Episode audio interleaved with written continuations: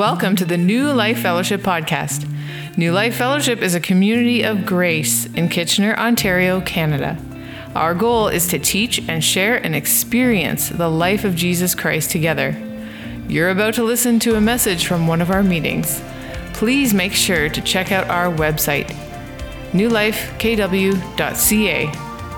Without further ado, let's listen in. Well, can we give the worship team a round of applause? That was. Um,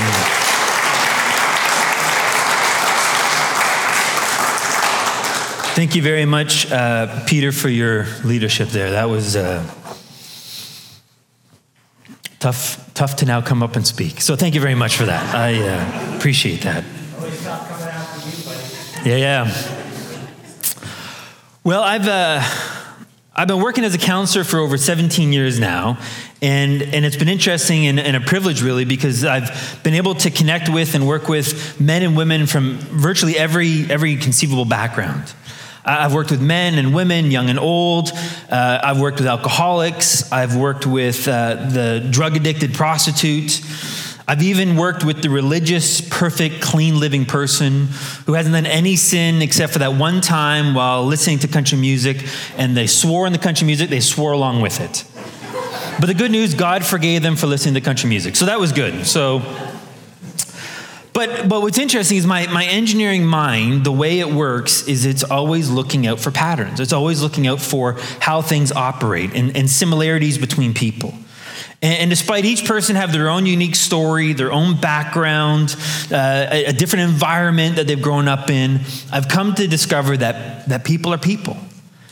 And, and everyone's deep down the same. And, and it's why the, the Bible, although it contains stories and writings that are, are thousands of years old, from people whose journeys had no idea what a Wi Fi router was or what a 5G network was. They had no idea about those type, type of things, and yet their stories are as applicable to you and I today because people are people. And, and one of the things I've learned that is, is, I think, common to the human experience is this desperate need that we have to know if I'm okay. To know that I'm all right. And what I mean by that is this, this sense of being okay, that there is a, a deep seated confidence, a, a deep seated knowledge that, that I am of value, that I matter, that, that I'm, I'm loved and I'm accepted and I, I belong. I belong somewhere, and all of that is safe and secure. It's not going to disappear if I say the wrong thing or do the wrong thing or make a mistake somewhere. In fact, that, that desperate need for to be okay and to belong really is, is a driving force behind so many of our choices and the, and the behaviors that we have. Both the, the good choices we make and the, the not so good choices we make. Because, see, the question that we're all trying to answer, we're trying to figure out is, is if I'm loved, what determines that I'm loved? How do I know I'm loved? What, what and who do I need to measure up to in order to experience that love? And, and I think while people are people, men and women, they try to answer that question a little bit differently. And I think you'll understand why they, they answer it differently when you, when you see it, why, how, they're, how they're trying to answer those questions. But for men, so much of it is based on their performance, what they do, based on their successes and their failures. And so John Eldredge has famously put it this way the, the question that haunts every man is Do I have what it takes? And it's a question that never goes away. It, it sort of arrives on the scene in those early teenage years and and I know people in their 90s that have still asked that question Do I have what it takes? Do I still matter? Do I still have something to offer this world? And, and for men, that's such a, that's such a critical driving question for them. For, for women, they, they base their worth often on relationships. And you can start to see some of the difference between men and women here. And, and specifically, the impact they have on others in relationships. And so they ask questions such as Am I enough? Or am I too much? Can others, can others handle my mess? Do I, do I offer them enough that they'll keep me around? That, yes, I, I add a burden, I add a bit of a mess, but you know what? It, it is offset by all the good, positive things I do, and therefore it's worth keeping me around. Both men and women, though, are trying to figure out do I have what it takes? To, am, I, am I enough? Am I worthy of love and acceptance? Because if I am, then I'm okay. Then, I'm, then I feel safe. And, and it starts off these questions when we're very young. And, and we're looking to our parents to be the ones to answer that question. We derive so much of our self worth and our, our value and, and who we are based on how they react around us, how they treat us, how they, how they speak to us, how they, they spend time with us. And, and for some people I know, they never outgrow that struggle. I know I've worked with people in their 40s and 50s and beyond that are still hoping that their parents will accept them that, there, that there's something that will change and they'll, they'll know that love of a mother or a father. The problem is, this desperate seeking of approval is never quite enough, and they're only left disappointed. Others, after feeling the rejection from growing up, they've, they've kind of moved on and they've, they've now begun to look to their friends and to the, the, schools and teachers, hoping that maybe they can find that acceptance, that place of value there. That maybe, maybe if I do well in school, maybe if I get the right kind of friends, right? The, the, these people that just get me, then I'll be safe. And so we see so many cliques in school the jocks, the nerds, the, the drama and arts club, the, the rebels, you know, all kinds of different groups, because they're just trying to find that group of people that will accept them. And then we discover romance and the opposite sex, and, and suddenly now a boyfriend or a girlfriend, that's going to be the answer. And then it's marriage. And then, then it's a job and a career and, and recognition in that. And then, and then it's children. And, and then, then this desperate search to be okay. And and the problem is, no matter what you've done, no matter how many accolades, no matter how much success you have, it's never quite enough. And the problem is because we come face to face with the same problem that all of mankind has been struggling with ever since the garden, ever since Adam and Eve left the garden, because they're struggling with how do I earn my worth and acceptance? What do I need to do? And we discover that famous uh, phrase of, of Blaise Pascal, who said that, that man is desperately trying to fill this God shaped hole in his heart. But it's so immense, no matter what they do, no matter what they attempted, it's just never quite enough. And so it's interesting when I start talking about God's love in this way, satisfying, you know what the most common response I hear from people are? I, I know God loves me. That's not my struggle.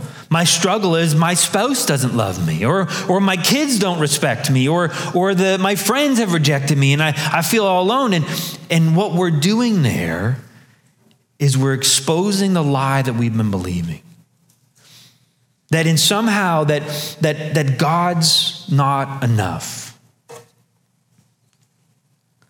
You see, this, this lie that we're, we're just, we have all kind of been tricked into, into thinking is that love is conditional based on your ability to measure up to the standards and expectations of another, even if that other is yourself.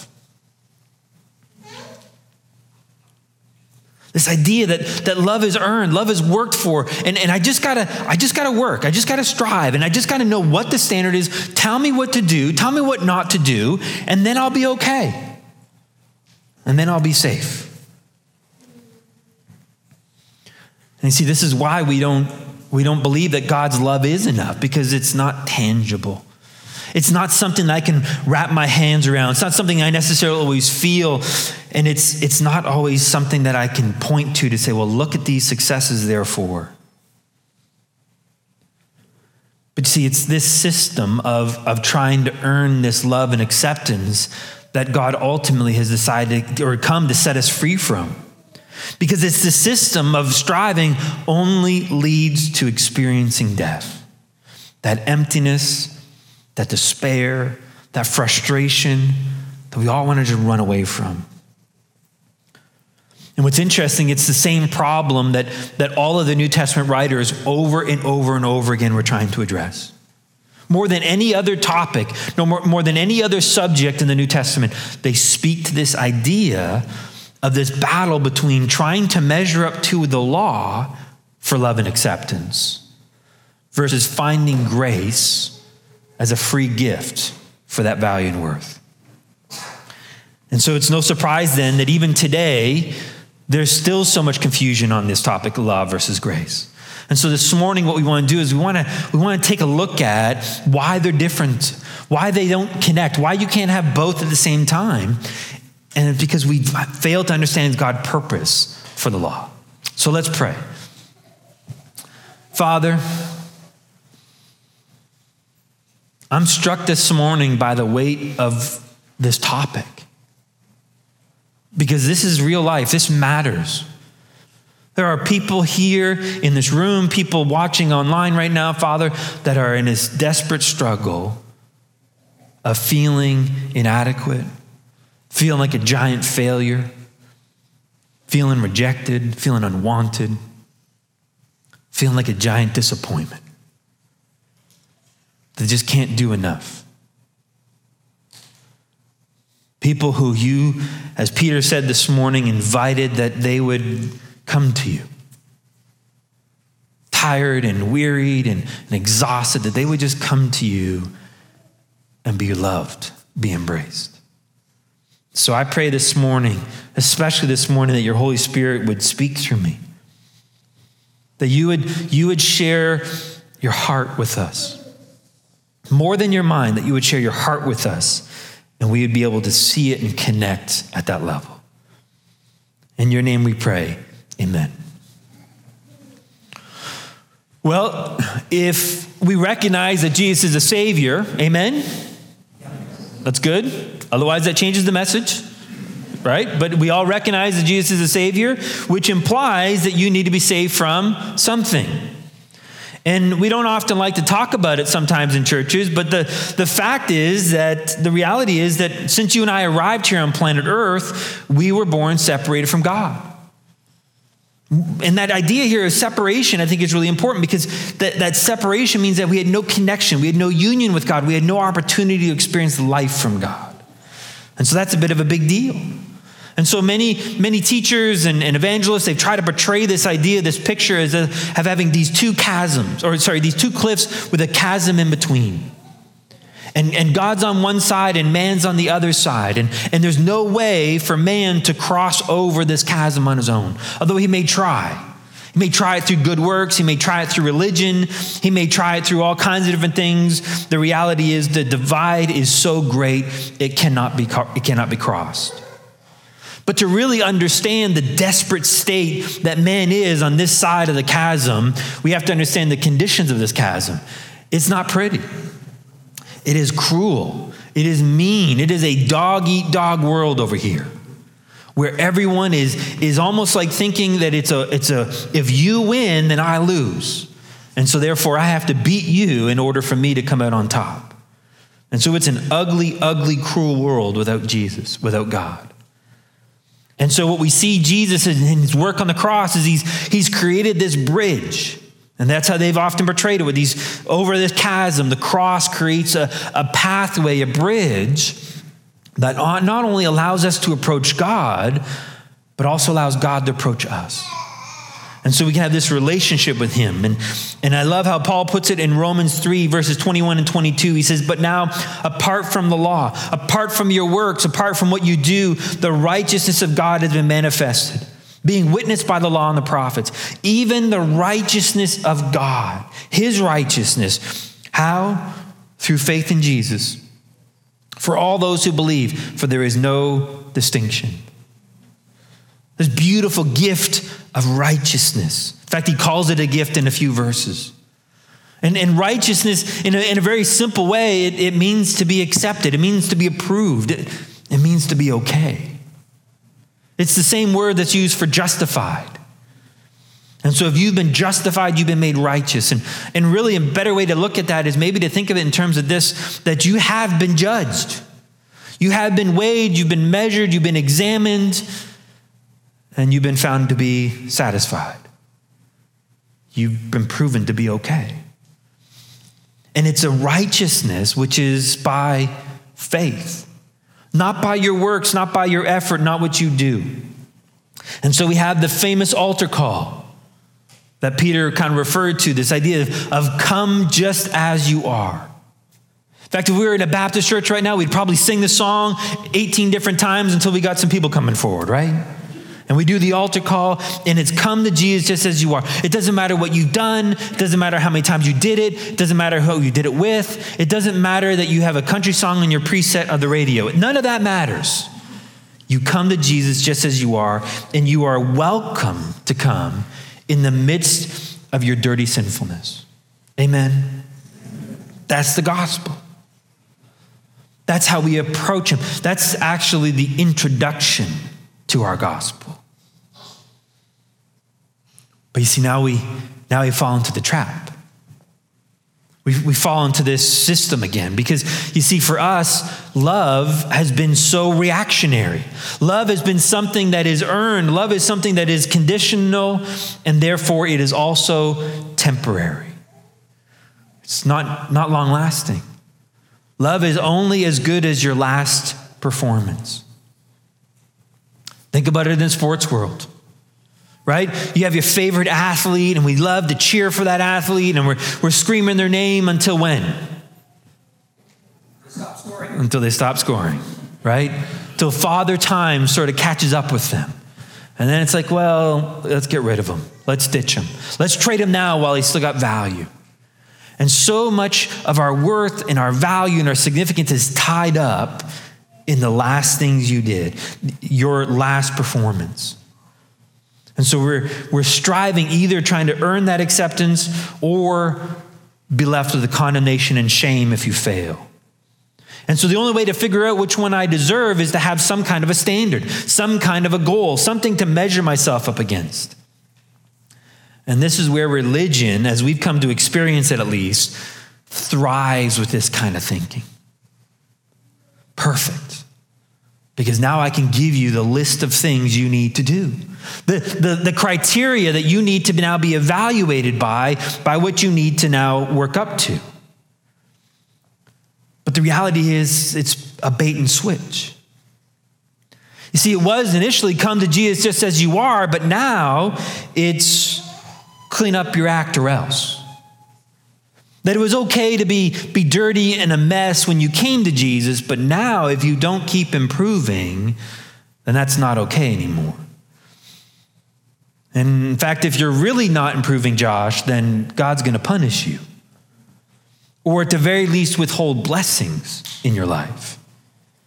And if it gets really bad, then He may even reject you on the day of judgment because you're such a disgrace. And so no one wants that. We don't want to experience that. And so we, we, we, we look and we try to find these, the list of standards to, to figure out how to measure up to. And the, the standard you have is going to vary based on who you are and the role that you have. For example, there's, there's the law of good moms. It's not written down anywhere, but you all know what it is, right? Like to be a good mom means that, that you're always there when your kids are struggling. And you're always smiling, always happy with them. Uh, right, Kim? Oh, always, right? That's where the mask actually helps sometimes, right? Why are you wearing your mask at home all the time, Kim? So we we have this idea that we're we're supposed to have it all perfectly.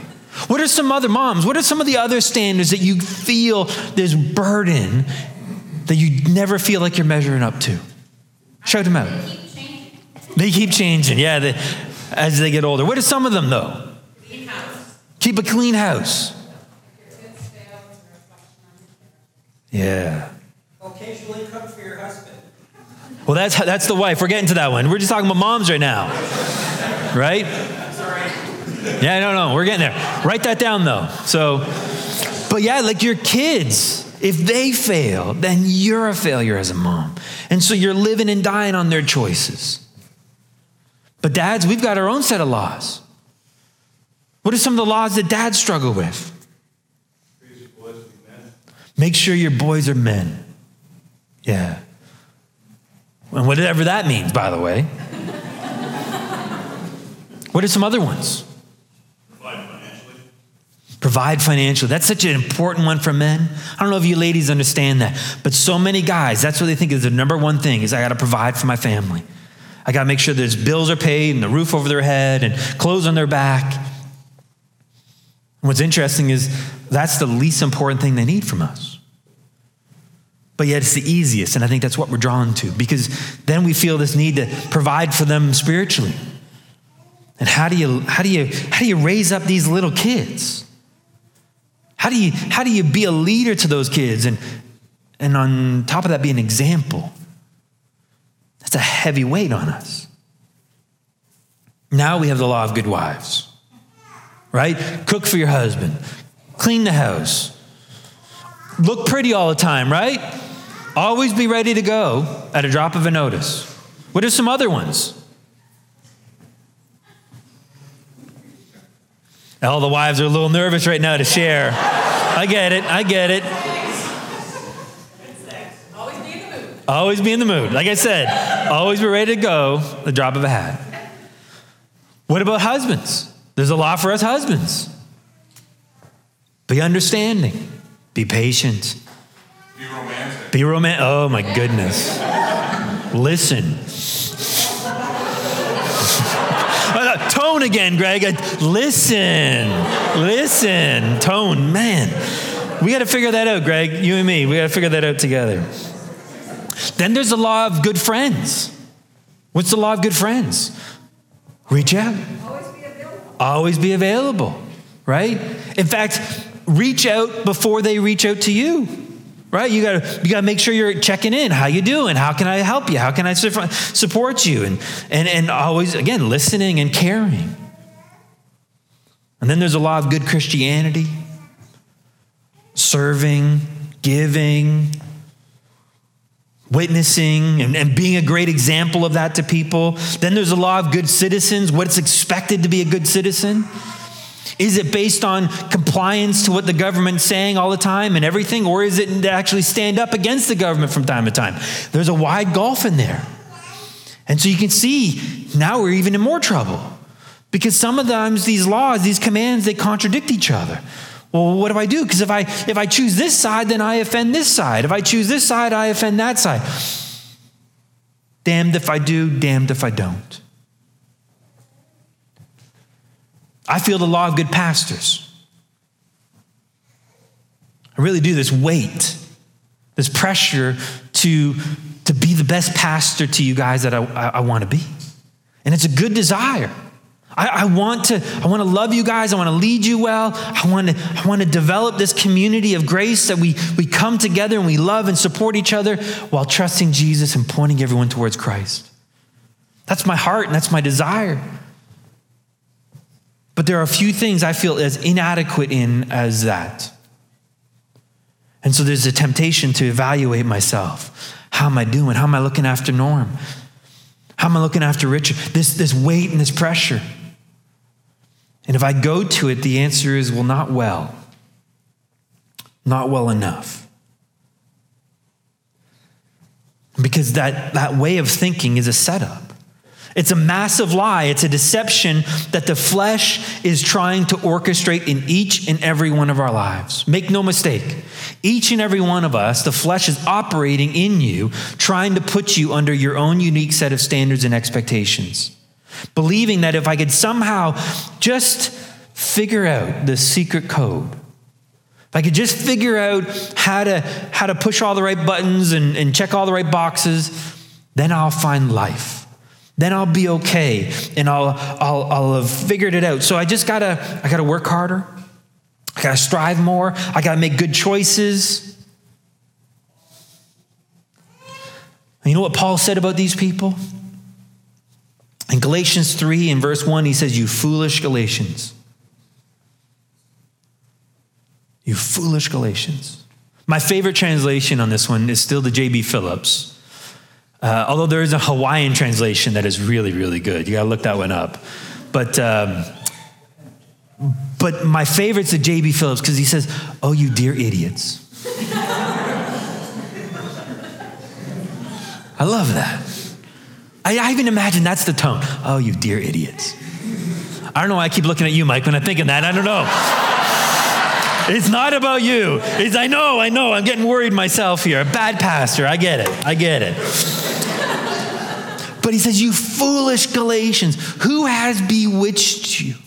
This idea that you've been put under a spell, before whose eyes Jesus Christ was publicly portrayed as crucified.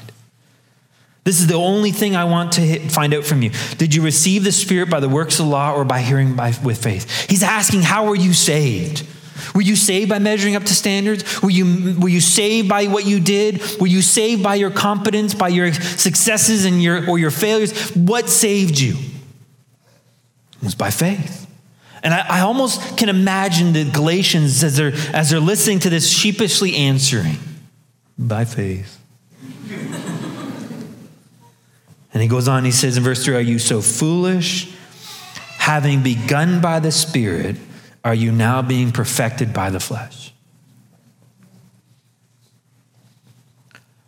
I don't, I don't want to be critical of the church because the church is the bride of Christ and we are the church. But if I'm honest, verse 3 describes the church today. Quite frankly, it's described the church for the last 2,000 years. But this idea of this foolishness that having been saved and begun by the Spirit, we now think that our effort, our hard work, our determination, our performance, our successes, and less failures is going to be the key for us. And so now it's, it's up to you, Craig. Get going. Paul says it's foolish. And, and I think we struggle with that because, because we don't know what to do with the law of God. And, and so what ends up happening is we, we feel like, well, if I, if I jettison all that, then I'm, I'm abandoning God's law. And, and that means that I think God's law is bad. Is, is that the case? In fact, that's what a lot of people have, have accused me in the past of saying that I'm against the law. And I don't, I don't think the law is bad at all. I love the law. I just don't think it's for you and I anymore. And, and here's, here's why I say that because we've failed to understand what was God's intent and purpose in offering us the law. So we're going to look at there's there's really three purposes that Scripture revealed to us. So um, the first one is in Romans three twenty one, where Paul writes this: "For through the law comes the knowledge of sin." Through the law comes the knowledge of sin. We become aware of sin. In verse uh, chapter 7 and verse 7 of Romans, he goes on, he says, What should we say? Is the law sin? Is the law bad? May it never be. Oh, absolutely not. On the contrary, I would not have come to know sin except through the law. For I would not have known about coveting if the law had not said, You shall not covet. So, the first purpose of the law is to make us aware of what is sin, to define sin. Because, quite frankly, if we were left to our own devices to define sin and what's not sin, we would come up with all kinds of different things. And so the law was given so that so we had a reference point. We, we could no longer debate or argue this is sin. For example, here in Ontario, we've got a, a, a law when it comes to driving your car and your cell phone. Came in, I think, as October 2015. Don't ask me why I remember that date because there's a lot of dates I don't remember. But I remember in October 2015, I think, they brought in the distracted driving law, which says that if you're driving a car, don't be on your phone, you know, FaceTiming with someone while you eat a bagel, while you're, you know, doing your makeup and your hair and shaving your legs and playing with the radio, right? Don't do that while driving. Now, in September of 2015, do you think any of that was a good idea? No. No. Amen. you come to the front row here, right? Cheryl, go to the back, right? So, you know where that's from. So, so it wasn't a good idea, but But we needed a law because guess what? People were doing it. And so the law comes in and says, just so we're clear, don't do that. This is wrong. This is bad. Because again, without it, we're going to come up with all kinds of justifications. I mean, think about Barry, he would justify anything. The guy's so clever, right? And so we needed to have the line drawn for us. And that's what the law does defines what's sin, what's not. As many people know, sin is an archery term. It means to miss the mark. Well, if that's the case, well, what is the mark? What's the target? And that's what the law does it tells us what the target is. But here's the thing now that we know what sin is, now that we know the list, now we know what we should do and we shouldn't do, do you expect that the law is actually going to curb the amount of sin? That it's going to reduce it? I think it would make sense that it would. But look what Romans 5:20 says. The law came in so that the transgression would increase. Now, just so we're clear, who added the law? God did, right? It's God's law we're talking about. The, the perfect Ten Commandments, really, all the commands of God are perfect. And yet, it tells us here that God added the law with the express purpose so that it wouldn't reduce the number of sins and transgressions, but it would actually make it worse. Look what Paul says in Romans 7 and in verse 5 For while we are in the flesh, the sinful passions which were aroused by the law. What does the law do? It doesn't curb, reduce, eliminate sin, it arouses sin. We're at work in the members of our body to bear fruit for death. Verse 8 For sin, taking opportunity through the commandment, produced in me coveting of every kind. For apart from the law, sin is dead. You see, the second purpose of the law is to stir up sin, making it increase to reveal our need for salvation. It's not trying to contain, reduce sin, it's like putting a magnifying glass on it or throwing gas on this little flame to make it bigger, to make it more noticeable, to make it more obvious. And have you ever noticed that's what the law does? Because it draws our attention on it. Let me illustrate. Richard, don't think about puppies. All right? Whatever you do, don't think about little cute puppies, especially if they're sitting in a basket or something like that. Don't think about puppies.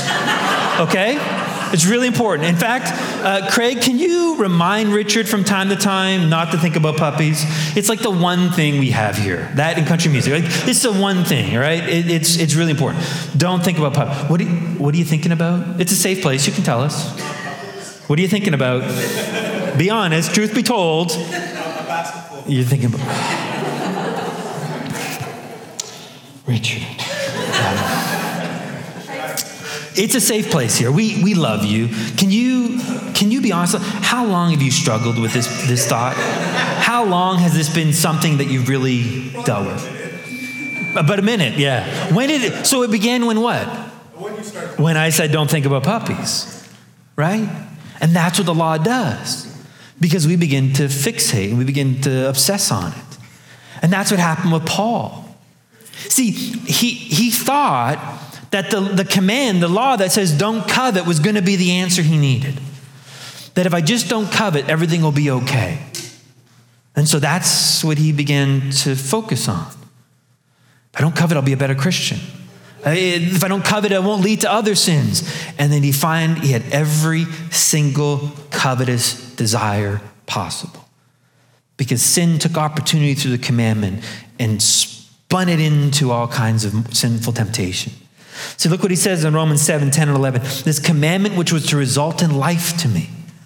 I thought this was going to make me okay and accepted, proved to result in death for me. For sin taking opportunity through the commandment deceived me, and through it killed me. So the law doesn't control, reduce, eliminate sin at all. It's the other way, it makes it worse. Which brings us to the third purpose of the law in Galatians 3 23 and 24, Paul writes, But before faith came, we are kept in custody under the law, being shut up to the faith which is later to be revealed. Therefore, the law has become our tutor.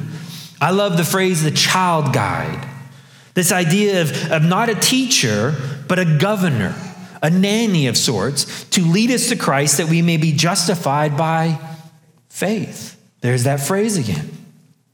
That we be made righteous by faith, that we'd be okay and accepted and approved by faith. But watch in verse 25, but now that faith has come, now that we have Jesus, we're no longer under the tutor.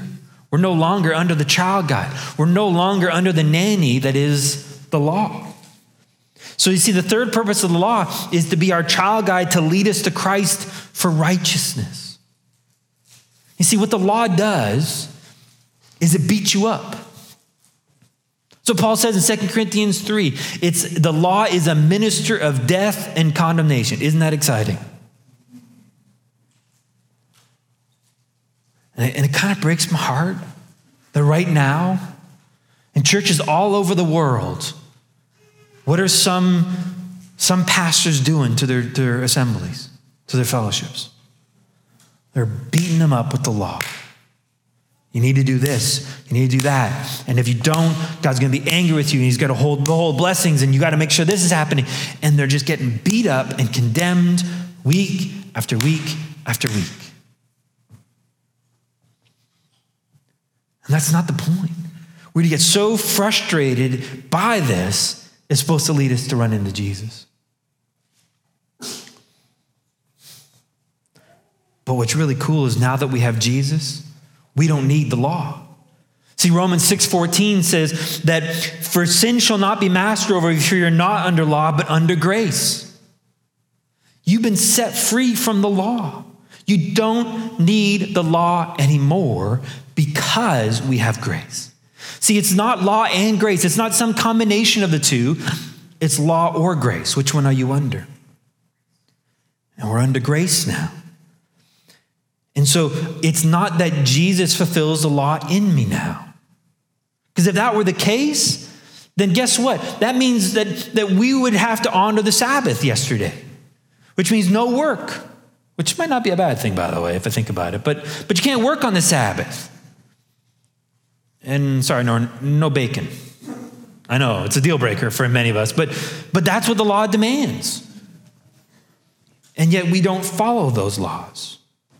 And Jesus isn't fulfilling that law in us. Instead, what Jesus is doing is Jesus is offering to live his life through us. And so that's what we're after. That's what we're looking for. And so it's not the law that I'm trying to follow or measure up to, it's trusting Jesus and experiencing the glory of him in me.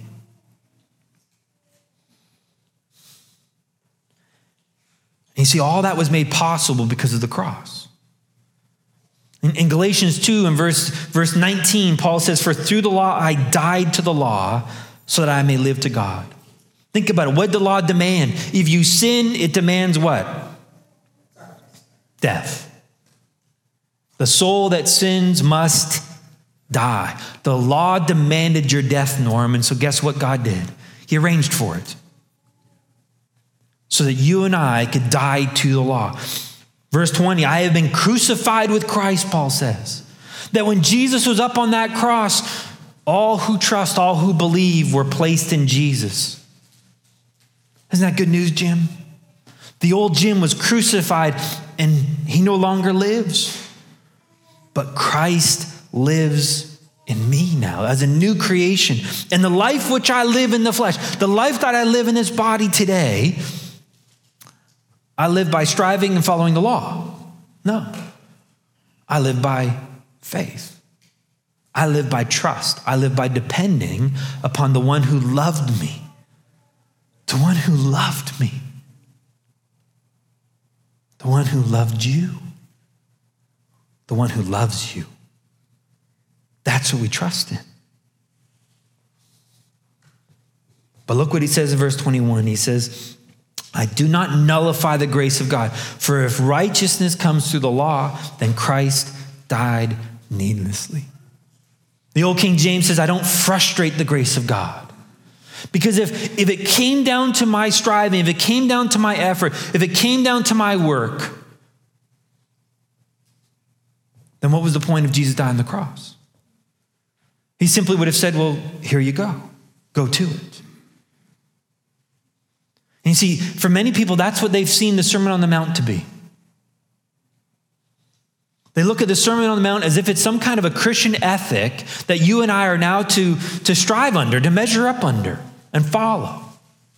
But, but the Sermon on the Mount, there's nothing Christian about the Sermon on the Mount. Think about it. Well, isn't it in the New Testament, Ross? Absolutely. But was it under law or un- under the Old Covenant or under the New Covenant? It's under the Old Covenant. What Jesus did on the Sermon on the Mount was he gave them the law as it was intended. It wasn't law 2.0, it was law 1.0. Because guess what people were doing? There were smart people like Barry watering down the law and coming up with all kinds of justifications. And, and I've heard some of these things. Like, you know, it, the law only applies in Jerusalem. It's sort of like the reverse Vegas. What happens outside Jerusalem stays outside Jerusalem right? And that's how some people argued and justified it. And so Jesus comes along and he restored the law to what it was.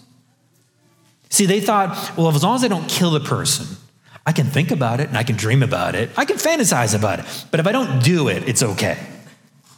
And what Jesus say? Nope. No, if you if you hate your brother, you're guilty of murder.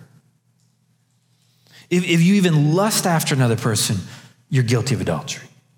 He was, he was putting the standard so high. In fact, he says, it's got it, your righteousness has to surpass that of the Pharisees, which means you got to live better than Chris does. And all of us go, I can't do that. And that was the point. Because he summarizes, says, here's how good you have to be. You just got to be perfect, like your heavenly Father is perfect. To which they all should have said, I can't do that.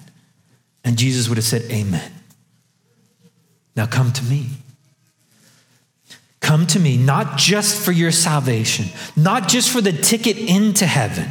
That's just the introduction. Come to me and trust me right now, Norm, that I love you. That I, that I accept you. That I embrace you. And Jim, you're okay. I know what you've been struggling with, I know what you've been going through, but you're okay. Because God's made you okay. Even on your worst day. No matter what you've been going through. That is ours. And He's asking us to trust that. Whether you feel it or not, trust it. There's no standard, there's no measurement, you're not being uh, graded, you're not being evaluated. That was the cross. It is finished. Jesus has done it all. And now, what we get to do is we get the opportunity to just enjoy the relationship we have with Him. Enjoy the knowledge that you're loved. And by the way, a lot of people also then go and struggle and they say, well, what about the others that try to put me under law? What about the others who say that, that I have to measure up to their standards and expectations? That's, that's what Joy says to me a lot. I'm not sure who she's talking about, but. And the answer is it doesn't matter what others do. Because the only one that can put you under law is yourself. And so we're called to stand firm in the freedom that Christ has given you and I. And when they try to put you under the standards, when they try to put you under the law, you don't have to accept it. Instead, you can know and you can be confident in the fact that you are loved by Jesus, Kat. That's it. And now that Jesus is living in us, we trust him, and that's what keeps us on the right path. Not the rule book, not the standards, not the law, but Christ in you and me. Let's pray. Father, We thank you for this truth of freedom in you and what you have accomplished, what you've purchased for us. And I pray, Lord Jesus, that as we as we go home and as we go through this week, that your Holy Spirit would convict us now. Would convince us about this truth of righteousness. This truth that we are always loved by you Because the reality is, your love being unconditional isn't surprised by anything. You're not reacting to our, our choices and our behavior. You know all the choices and behavior. And you've already addressed and dealt with all those bad choices. You've dealt with all of our sins, even that one, and that one, and all those ones too. And now your grace is there just waiting for us to trust, to embrace. Right now, much more than salvation, just to know that we're, we're safe in you, which frees us up to love others now. In your name we pray. Amen. You have been listening to the New Life Fellowship podcast. Thanks for joining us. For more great content, please be sure to check out our website, newlifekw.ca, and sign up for our mailing list. Subscribers will receive our The Life in the Apartment ebook that is sure to encourage and bless. Don't forget to follow us on Facebook, Instagram, and subscribe to our YouTube channel to watch the latest services and additional video content. New Life Fellowship is a registered charity that is supported by the giving of partners and friends. All donations will be received. If you would like to donate, donate at newlifekw.ca. Your giving is highly valued and appreciated. You are loved. Take care.